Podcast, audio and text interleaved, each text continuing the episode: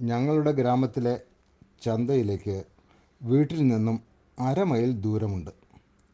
ഇവിടെ പച്ചക്കറികൾ പലഹാരങ്ങൾ മത്സ്യം തുടങ്ങി വീട്ടാവശ്യത്തിനുള്ള എല്ലാ സാധനങ്ങളും ലഭ്യമായിരുന്നു.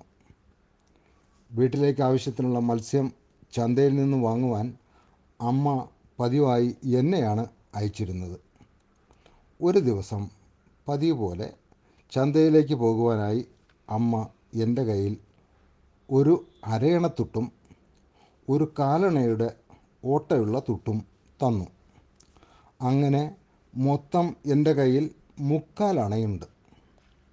മീൻ ലാഭത്തിലല്ലെങ്കിൽ അരയണയ്ക്ക് മാത്രവും ലാഭമുണ്ടെങ്കിൽ മുക്കാൽ അണയ്ക്കും മേടിക്കുവാൻ പ്രത്യേകം അമ്മ ഉപദേശിക്കുകയും ചെയ്തു. അങ്ങനെ വൈകുന്നേരം വള്ളി നിക്കറുമിട്ട് കയ്യിലൊരു തെങ്ങോല കൊണ്ടുള്ള ഒരു കുട്ടയുമായി മൂളിപ്പാട്ടും പാടി തോടുകളും കുന്നുകളും കടന്ന് ചന്തയിലെത്തി. അന്ന് ചന്തയിൽ വലിയ നെയ്ച്ചാള അഥവാ മത്തി മാത്രമേ ഉണ്ടായിരുന്നുള്ളൂ.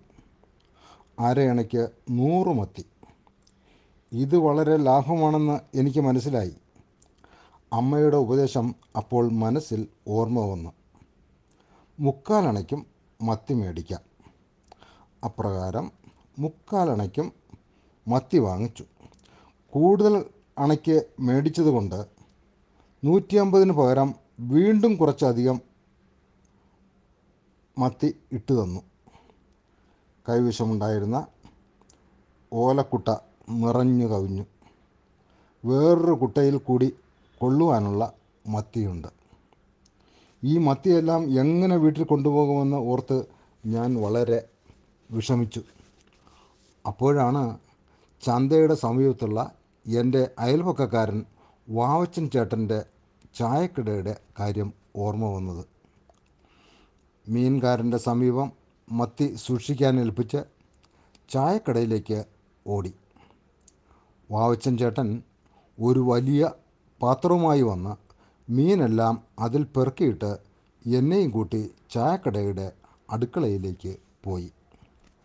ഈ സമയം ചന്തയിൽ മീൻ മേടിക്കുവാൻ വന്ന എന്റെ അയൽപക്കക്കാരോട് ആരെങ്കിലും വീട്ടിൽ നിന്നും ഒരു വലിയ കുട്ടയുമായി വന്ന് വാങ്ങിച്ചു വെച്ച മീനും മോനുമായി പോകുവാൻ അമ്മയോട് പറയുവാൻ ഏർപ്പാട് ചെയ്തു. നേരം വളരെ സന്ധ്യയായി.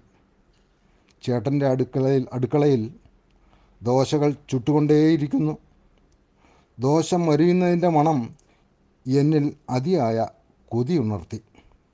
എന്റെ മുഖത്തെ കൊതിഭാവം കണ്ട് ദയാലുവായ ചേട്ടൻ എനിക്ക് ചുട്ടപ്പോൾ പൊടിഞ്ഞുപോയ ഒരു ദോശ ദോശപ്പകുതി ഈ ദോശപ്പകുതിയും ചമ്മന്തിയും തിന്നുവാൻ തന്നതിന്റെ രുചി എന്റെ നാവിൽ നിന്നും ഇപ്പോഴും മറയുന്നില്ല. നേരം വളരെ വൈകിക്കൊണ്ടേയിരുന്നു. അങ്ങനെ കാത്തു കാത്തിരുന്നപ്പോൾ എന്നെ തേടി രക്ഷകൻ എത്തി. അത് മറ്റാരുമായിരുന്നില്ല. ഞങ്ങളുടെ സ്വന്തം പൈലുക്കുഞ്ഞ് വല്യപ്പൻ. വല്യപ്പൻ ഒപ്പം കൊണ്ടുവന്ന വലിയ ഓലക്കുട്ടയിലേക്ക് മീൻ പകർത്തി. തുടർന്ന് കനത്ത ഇരുട്ടിലമർന്ന നാട്ടുവഴിയിലൂടെ വലിയപ്പന്റെ കയ്യും പിടിച്ച് അത്താഴ സന്ധ്യയ്ക്കായി വഴിയോരത്തെ വീടുകളിൽ നിന്നും ഉയരുന്ന ചുടുന്നതും വറുത്തതുമായ നെയ്ച്ചാളയുടെ ഗന്ധം ആസ്വദിച്ച് നടന്നു നീങ്ങി. ഞങ്ങൾ വീട്ടിലെത്തി.